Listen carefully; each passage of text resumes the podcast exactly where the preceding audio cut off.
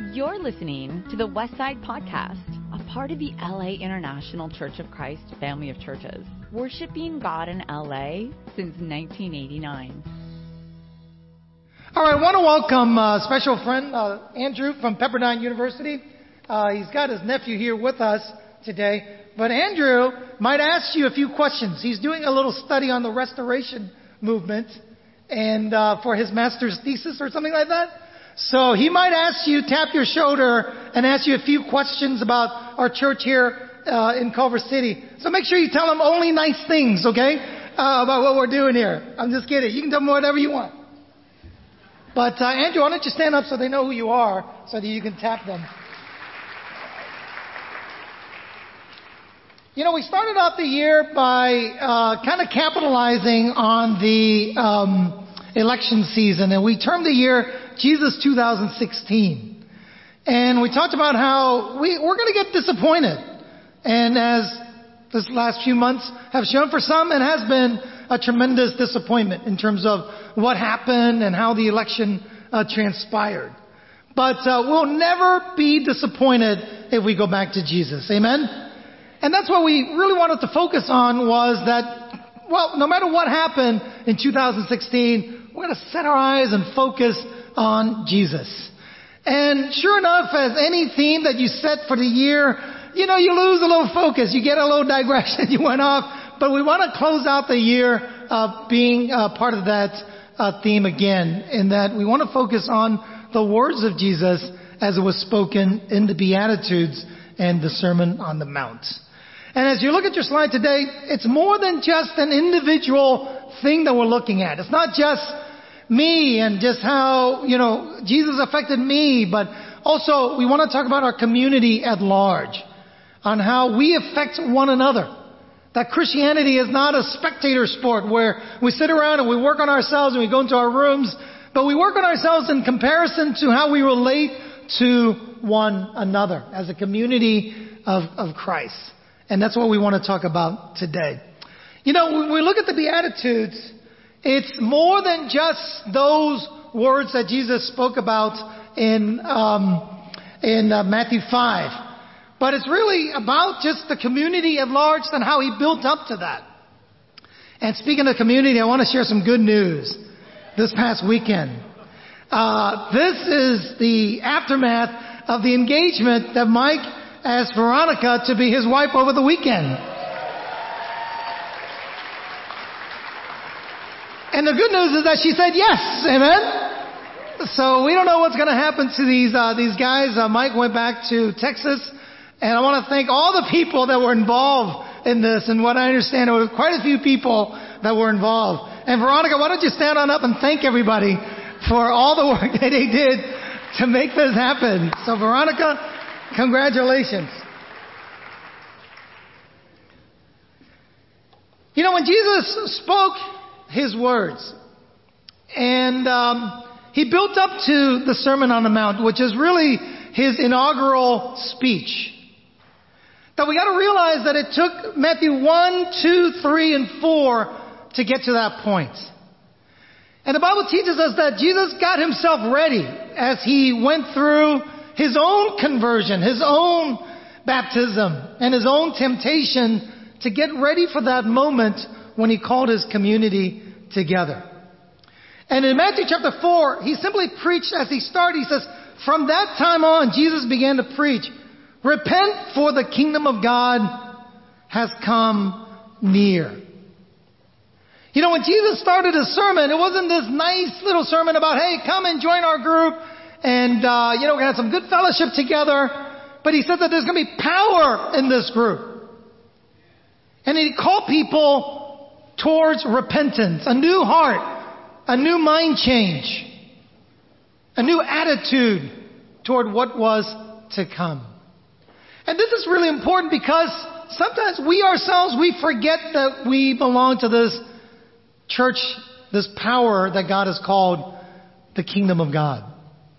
And today we're going to remember again, we're going to look at the words of Jesus, his inaugural speech, his inaugural sermon about what the kingdom of God is like and all the people that comprises of that kingdom and his expectation for what we should be in His church.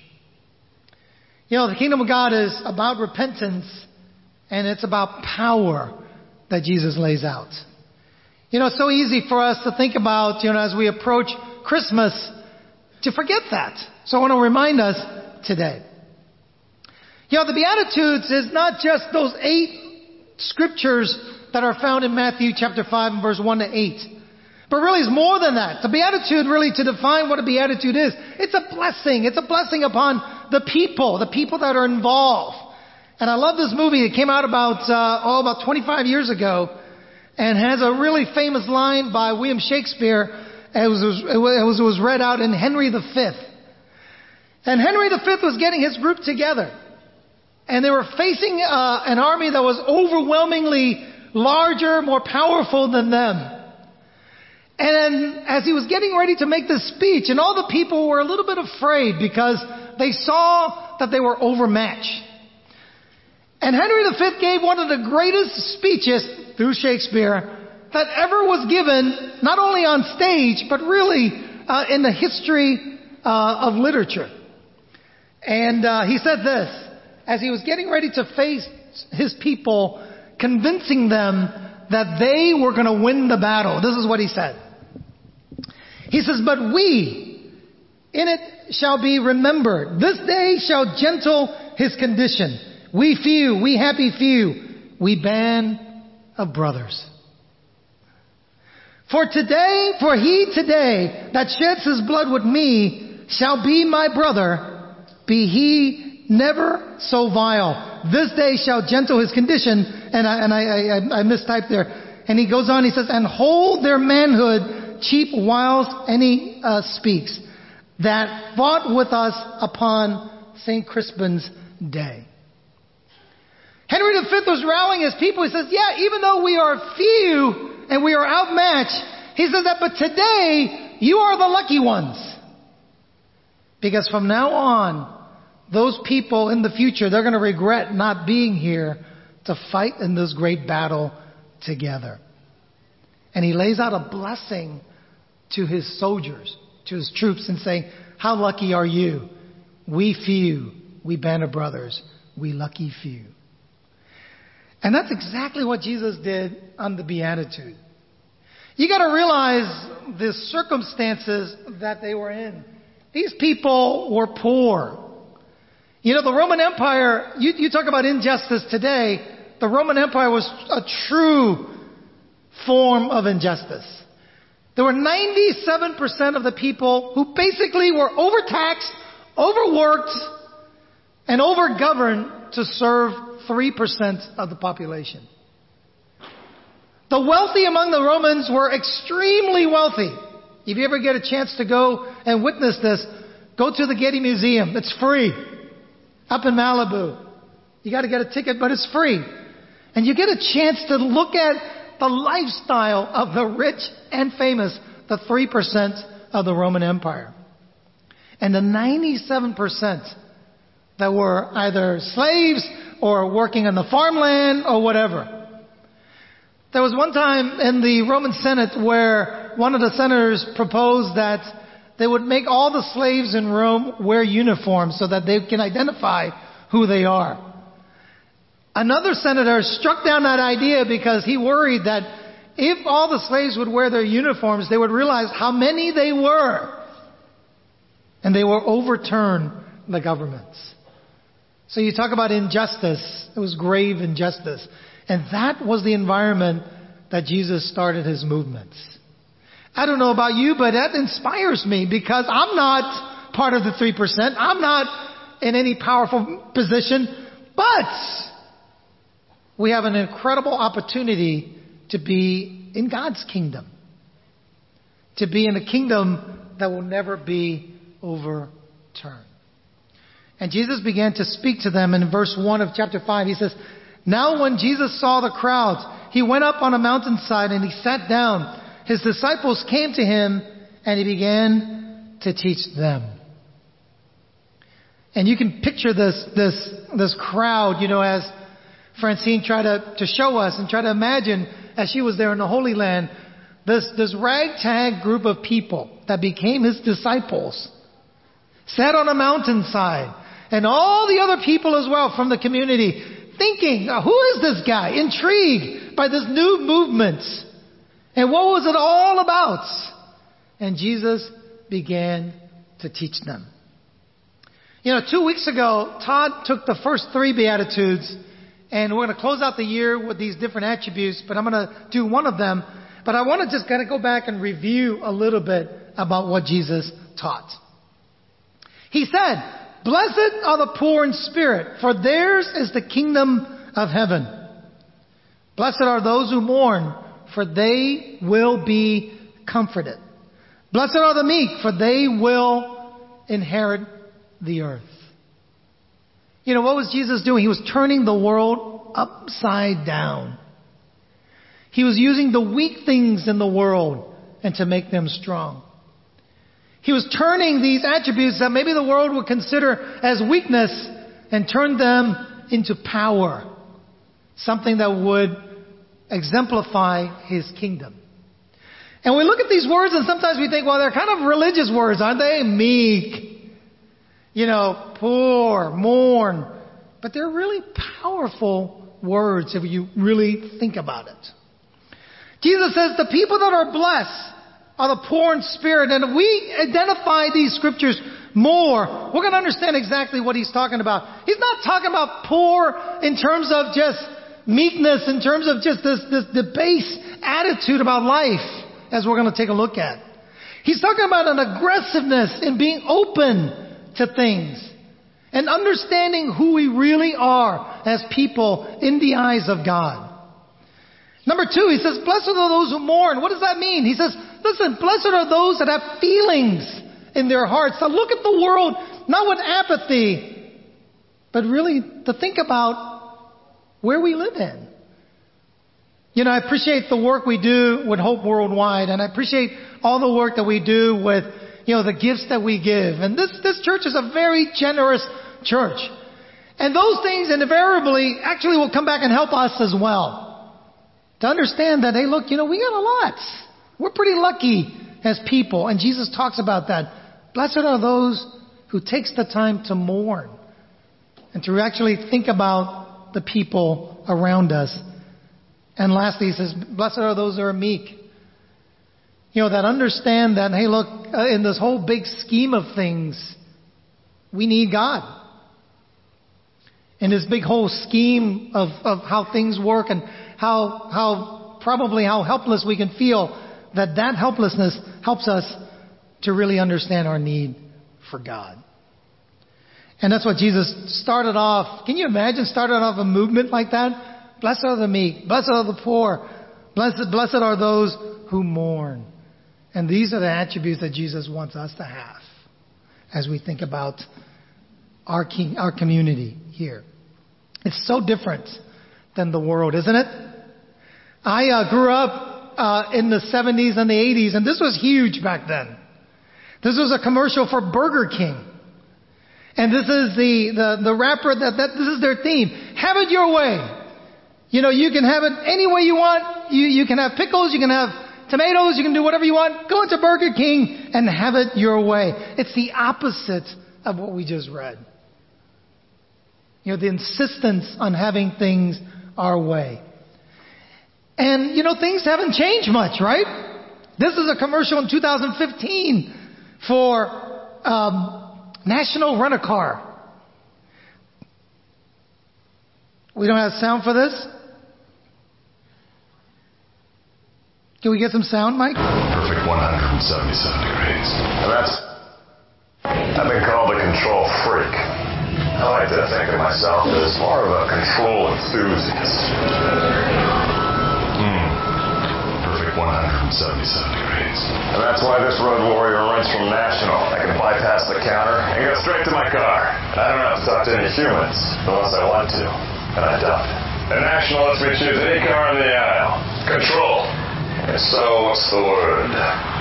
Sexy. Go National. Go like a pro. That's what we portray, right? Control. Sexy. That's what, what it is. Have it my way. I thought about this as I was putting this lesson together, and really there are, it's, it's, it's, it's an illusion. And it is an illusion that the world try to teach us that we can have control. And I thought about how funny it is. Really, the only two things that we can have control on is the way we have our hamburgers and the car we get to choose. That's about it. But the real reality is that we have very little control over the world. That's the truth. But that's, that's an illusion that is painted for us. That's an illusion that we want to have, right? That we're in control of these things and it's sexy, but the Bible teaches us that the opposite is sexy. And you can't believe I'm using that word at church, right? But it's okay. That humility is attractive. That the willingness to allow someone to teach us something, that's powerful. The ability to see our need for other people. The ability to see our need for God. Our ability to shed a tear for other people. That is biblically attractive. And that's the kingdom that Jesus wants us to have. So he teaches us the values of what it means to be in the kingdom of God. And we're going to focus on this scripture today as we look at this beatitude. And it says, Blessed are those who hunger and thirst for righteousness, for they will be filled. You see, we are trying to be sold on all these different things. You know, I appreciate Francine coming up here, and I, I gotta admit, I was a little jealous because Francine is an empty nester, and she gets to travel all around the world. She gets to go wherever she wants. I look at Gabby, she just turned five years old. She just entered kindergarten. I'll be an empty nester when I'm 63 years old. I was a little jealous. But that's okay. But you know what, Gabby, right now she's in kindergarten and we're not tiger parents. You know, we're not your typical Asian parents that try to fill their schedule with all these piano lessons and ballet lessons and all those things because they're really, really expensive. So she spends a lot of time watching TV. I'm just kidding. I'm a bad parent. But you know what I worry about when Gabby watches TV? Is the messages that she gets. That you gotta buy this. You gotta get this. It's gonna make you happy. It's gonna make you fulfill. And we talk about it all the time. But here Jesus says what? Jesus gives us an answer for what it means to be filled. The Bible says that he didn't come here to rob us. The thief and the, you know, to come, the thief comes to steal and destroy. But Jesus says, I've come to give you life to the full. And the truth is that if we're not filled up by the kingdom of God, we're not filled up by the attributes of God, those other things are going to look really, really attractive. Something's going to fill that void. So Jesus comes to his people and says, listen, this is the thing that's going to make you fill. This is the thing that's going to give you fulfillment and satisfaction for your life is the thirst and the hunger for righteousness. The pursuit of righteousness. That is what's going to fill us up in this lifetime, in the lifetime to come. You know, we just went through Black Friday, right? It blows my mind how long people are willing to wait to get that deal. Have they not heard of Cyber Monday? Where you can get the same thing delivered to your door. But that's okay. Better deals for me on Monday. Okay? It blows my mind. And I'm not putting down. I mean, this is, it's a good tradition, right? You wait in line for a couple days to get that flat screen TV that you save 300 bucks for. It's a good tradition. Look at that woman on the left there. She, she's trying to act calm. You notice that? All the other people are fighting to get in. She's like acting calm. Well, she's going to the bathroom because she hasn't been to the bathroom in two days. And these are the lines that uh, I think this was outside of New York. You know, and I'm not putting this down. This, this is just an illustration. You know, you, if you look closely enough, I'm probably in there somewhere as well. Okay? But the point is that, you know, we, we, we, we, we, we, we, we, go, when we want something, we go after it, don't we? And Jesus is teaching us, let's redirect our focus a little bit. Let's redirect our energy a little bit towards what's really, really important. Hunger and thirst for righteousness, for we will be filled. And the title of our lesson today is Satisfaction. You see, these boys back in the 60s, they couldn't get any satisfaction, right? And they wrote a really no, great hit called I Can't Get No Satisfaction, right? And it's an anthem for so many people and so many commercials throughout these last four decades. But you know, we're not like that. We can be satisfied. Guaranteed, Jesus said. You will be filled. And these are the three things that we need to have in order for us to be filled. They come from three things that I've, I've you know, they come from many things, but I've whittled it down to three. They come from knowing something. They come from knowing something that other people don't know. And it's not like a snobbery that we have, but because we want other people to know this as well. But in order for us to know, want other people to know it, we have to know it first. And this one point here is going to unlock a lot of things in our lives. Okay? It comes from knowing. It comes from knowing the secret that the Bible wants us to know. The satisfaction guarantee. In Matthew chapter 3, as Jesus was preparing himself, and as God was preparing him, this is what the Bible says. In Matthew chapter 3 verse 16, it says, As soon as Jesus was baptized, he went out of the water. At that moment, heaven was open. And he saw the Spirit of God descending like a dove and lightning on him. And a voice from heaven said, This is my Son, whom I love. With him I am well pleased. Before Jesus started on anything, before he started on his mission to save you and I, God opened the heavens, broke open the heavens to tell him one thing. And what's that?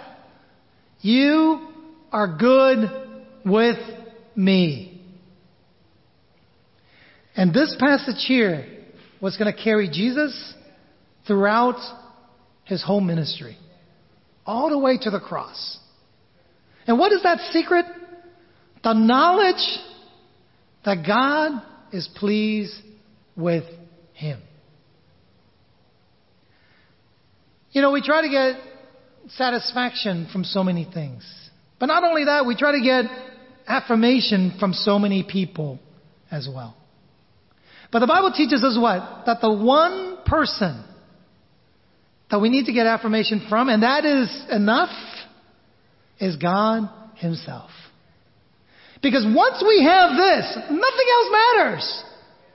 Once we have this affirmation from God, the, uh, the heavens open up. The words are speaking to us says, you are good with me and I see you in that light. And from then on, nothing else matters. Isn't that cool? That the one thing that Jesus heard from God was that I love you, I am with you, I love, and I am well pleased. I want to encourage you for the rest of the year, 2016. It might be a good year, it might be a great year. We can still salvage this year. We can end it out in a great way by figuring out what this passage means. To seek and thirst, hunger for righteousness with God. And to figure out how can I get right with God? How can I figure out this next month here to be, to, for God to say this to me. Forgot to, to figure that out. Maybe he is already saying that to you. He is saying that to you. To, but to figure that out, that God, more than anything else I want for Christmas, is that you will look upon me and for me to understand that I am right with you. Wouldn't that be awesome?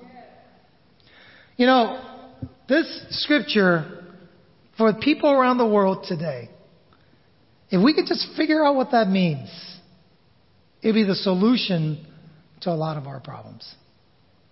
That God is enough. Number one, from knowing and from desiring a relationship with God. Point number two. I'm going to move on here. It comes from working. You know, the community of God is based on knowing that we are dearly beloved to God, knowing that we are in a right relationship with God, because the word righteousness has a well, wide range of definition. We tend to think of righteousness as what? Doing the right thing, right? Which is one definition.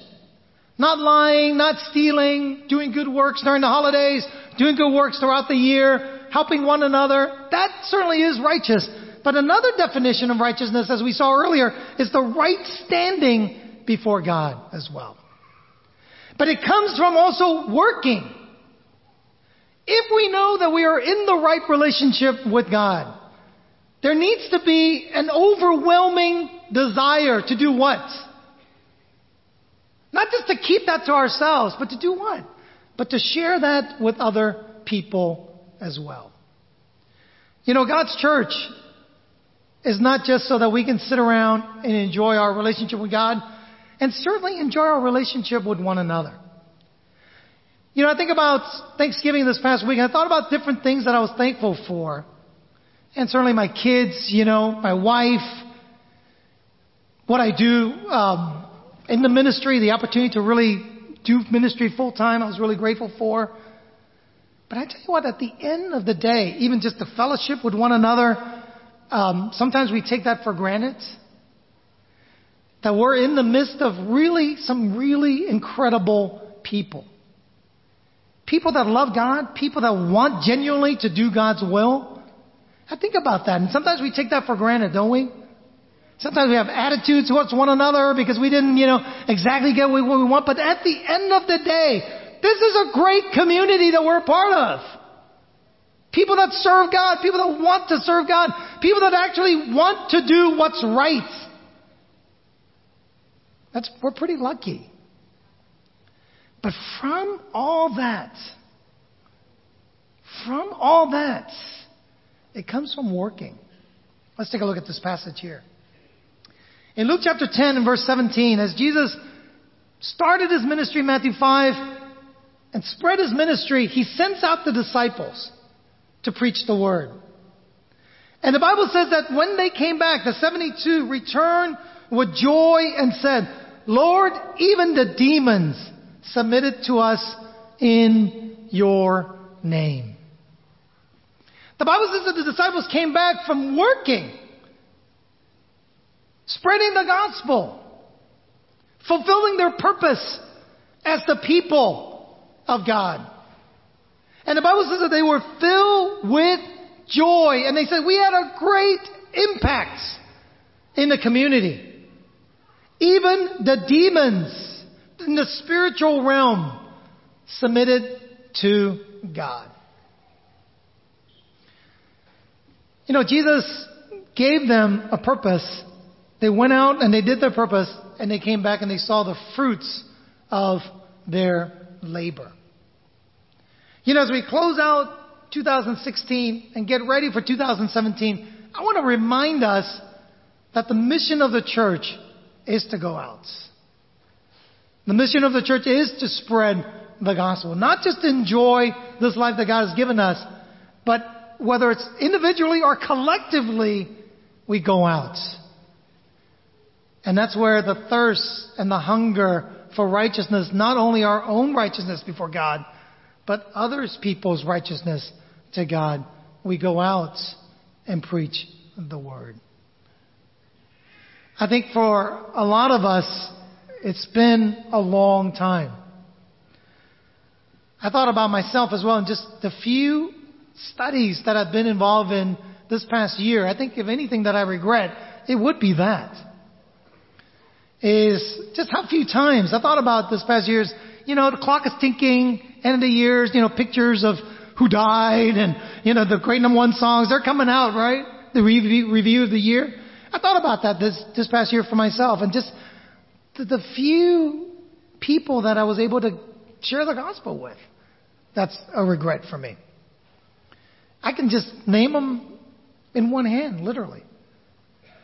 And I spent a lot of time fixing this, a lot of time fixing that, studying this, studying that, but so few hours doing the work that I was called to do. And focusing on things that maybe I shouldn't focus on as much.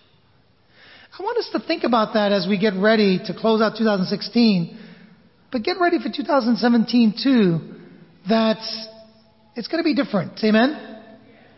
If we are a people of the gospel, the good news, the challenge is from God to go out and to share that good news. And that's where a lot of the fulfillment, not ultimate fulfillment, but a lot of the fulfillment comes from. Just like the disciples here. They came back with what? Great joy.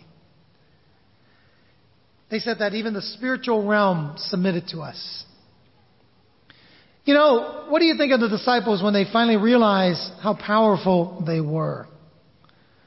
That they were in the position to affect change. They were in a position to change people's lives. They were in a position to change people's lives, not only here, but for the eternal realm. Great joy.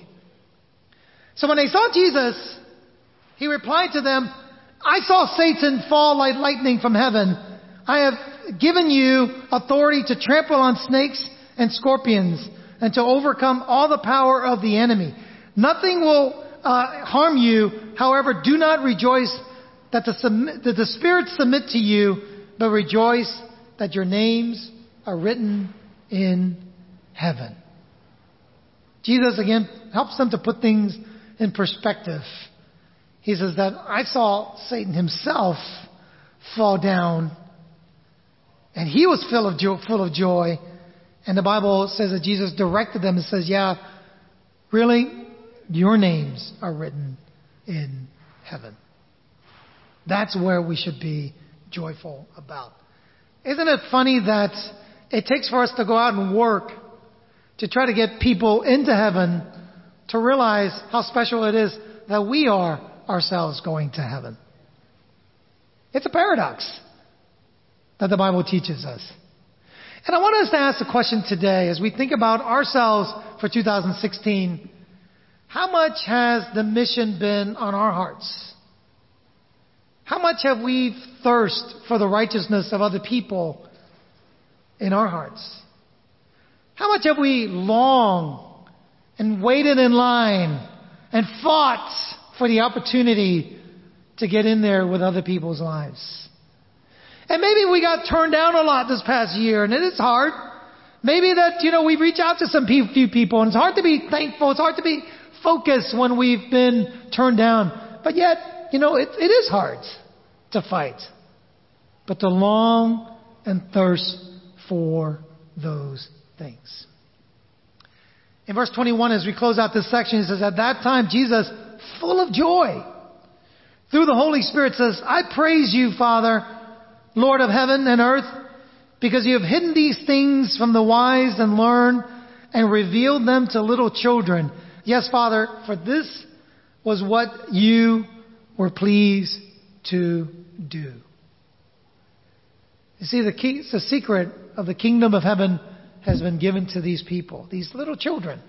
These people that have the attributes of the Beatitudes in Matthew 5, 1 to 3, and 1 to 4, and 1 to 8. All those things, Jesus says, that God was pleased to give them. And Jesus, full of joy, says, they got the secret to fulfillment. They got the keys to true happiness. Not only in this season, but for all seasons. Let me close out as we get ready for communion. You know, the longing and the thirsting for righteousness and the hunger for righteousness come from an understanding of, of just the knowledge. Number two, it comes from just working. And number three, it comes from being. You know, Jesus understood fully who he was as the Son of God. You know, as we get ready for communion and Christmas and all the great things, We got to realize who we are worshiping and that Jesus himself understood who he was. In Romans chapter 3, as Paul was writing to the church in Rome, he was trying to convince them of the great things that I'm trying to convince us today. And he wrote to them about the righteousness that comes from God. In verse 21, he says, But now apart from the law, the righteousness of God has been made known, to which the law and the prophets testify. He says, This righteousness is given through faith in Jesus Christ to all those who believed. There is no difference between Jews and Gentiles, for all have sinned and fall short of the glory of God. And all are justified freely by the grace through the redemption that came by Christ Jesus. This scripture is a pack full of just condensed theology and, and, and, and knowledge about who Jesus is. And let's unpack this together. Paul said to the Romans that, you know, during those days when the Jews had the law, that was given to them to help usher in this new age of Jesus. And he says that even though the Jews at that time relied on the law, you Gentiles rely on the law no longer. But he says in verse 21 that the, but the law and the prophets pointed towards something. And that was the righteousness of God. And the word righteous, again, as we look at it, has a full range of meaning. Part of it is the righteousness of God, which is what? That He is righteous, that He's going to expect us to be righteous as well. And that He, as a righteous God, theologians have fought over this, said that He's going to expect us to pay back for all of our sins. He's not going to leave them and just forget about them. He's going to call us to an account.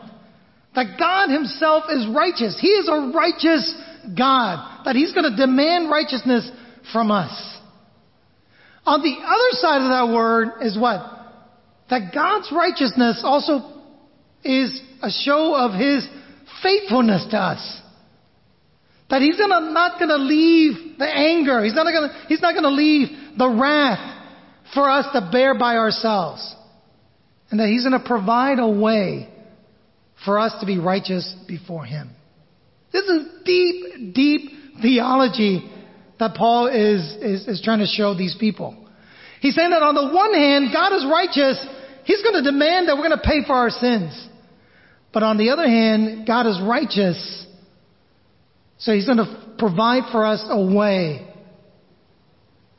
so that we can have our sins forgiven so that we can be righteous before Him.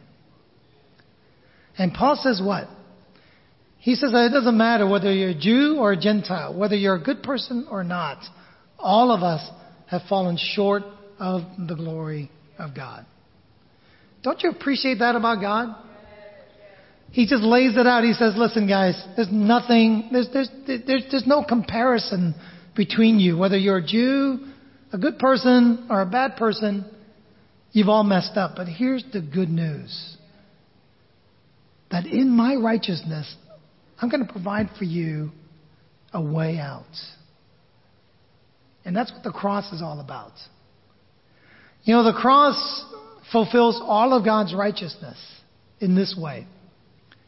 It fulfills God's righteousness in that the punishment that was going to be towards us was taken up on the cross by Jesus. That, in that sense, God's righteousness was fulfilled. The cross, on the other hand, also provided a way for us to be righteous before God. So it fulfilled all of God's righteousness in that sense. And that's what Paul was trying to convey to them, that we are justified freely by His grace through the redemption that came from Jesus Christ. Let me close out with this last idea here from this passage. You know, a lot of theologians didn't want to translate the next passage here, the word that's only found really very rarely in the New Testament. And the word that is an atonement, the, the word that describes atonement that Jesus paid for us, is actually a piece of furniture in the Old Testament. And theologians today don't want to compare Jesus to a piece of furniture. But that's exactly what that word is, the atonement of Christ. That piece of furniture was found in the Old Testament, the seat of mercy, where the cover of the atonement was a reflection of God's wrath towards mankind. So when God saw the atonement that is so huge that the Jews have a, a special day called the Day of Atonement, that when God saw that, that, that atonement furniture, it reflected his wrath away from people. And that's what the cross is. So because theologians want to respect Jesus so much, that he doesn't, they don't want to compare Jesus to a piece of furniture, but that's exactly what it is. The atonement of God is through Christ. You know, I know that we kind of covered a lot of theological things that were like, what are we talking about? And that's what hungering and thirsting comes into play. We want it to be so easy, right? We want, you know, just tell me what it is. But it is a lifetime of searching these things out. You know, as we get ready to take communion together, I want to encourage us today to think about these passages and go back during the holiday to really figure out what the Beatitude means for us. And what does it mean for us to hunger and thirst for righteousness? What does it mean to really dig deeper into the scripture? What does it mean to, for us to really dig deeper into our relationship with one another? What, what does it mean as we get a little, maybe a little extra time? I know the holiday can be busy, but to pray a little bit longer and to ask God and say, show me what these deep things really mean for my life. And what does the cross really mean for me as we get deeper in our relationship with God? Amen? Let's pray. Father, we're so grateful to you. God, it's hard. It must be hard for you, God, to really express to us your heart for us. And God, it must be so hard for us to really understand as well. And God, just all these different words and all these different terms on just how much you love us, how much you care for us. And God, you use words and you use visual, the visual of Jesus on the cross himself to shock us into understanding, uh, God, just what it means for us to have a relationship with you. And for us to look at our own sins and for us to acknowledge them before you. God, as we stand before the cross. God, I love these words, God, because they are so deep. And it takes time, God, to really think through them. And it takes time to really pray through them. And it takes time to really consider uh, what they really mean for us. And God, for us as a community. Father, I really pray that as we get ready to take communion today, that God, we will examine our own relationship with you, God, as we think about our past week. And uh, God, to, to really think soberly and, and, and honestly about where we are at before you. But to also have the confidence to know that you are kind and gentle, Father, for those who are humble and meek. And uh, Father, who are willing to acknowledge who you are. Father, as we take the bread that by faith it is the body that was shed for us, God, help us to really understand that, uh, God, our sins are forgiven. God, help us as we take the, the, the, wine that, Father, that Jesus said, shed His blood on the cross so that every sin that we have today, that in our past and in the future as well, has been washed away. And God, as we get ready to celebrate your birth, God, the birth of your Son Jesus, that we are a people that really will understand in a deeper way what that really means. And that we too are filled with joy, God, that our names are written in heaven as well. God, we love you so much. God, we're so grateful. We pray all this in Jesus' name. Amen. You've just listened to the Westside Podcast. For more information about our ministry, please visit thewestsidechurch.com or laicc.net.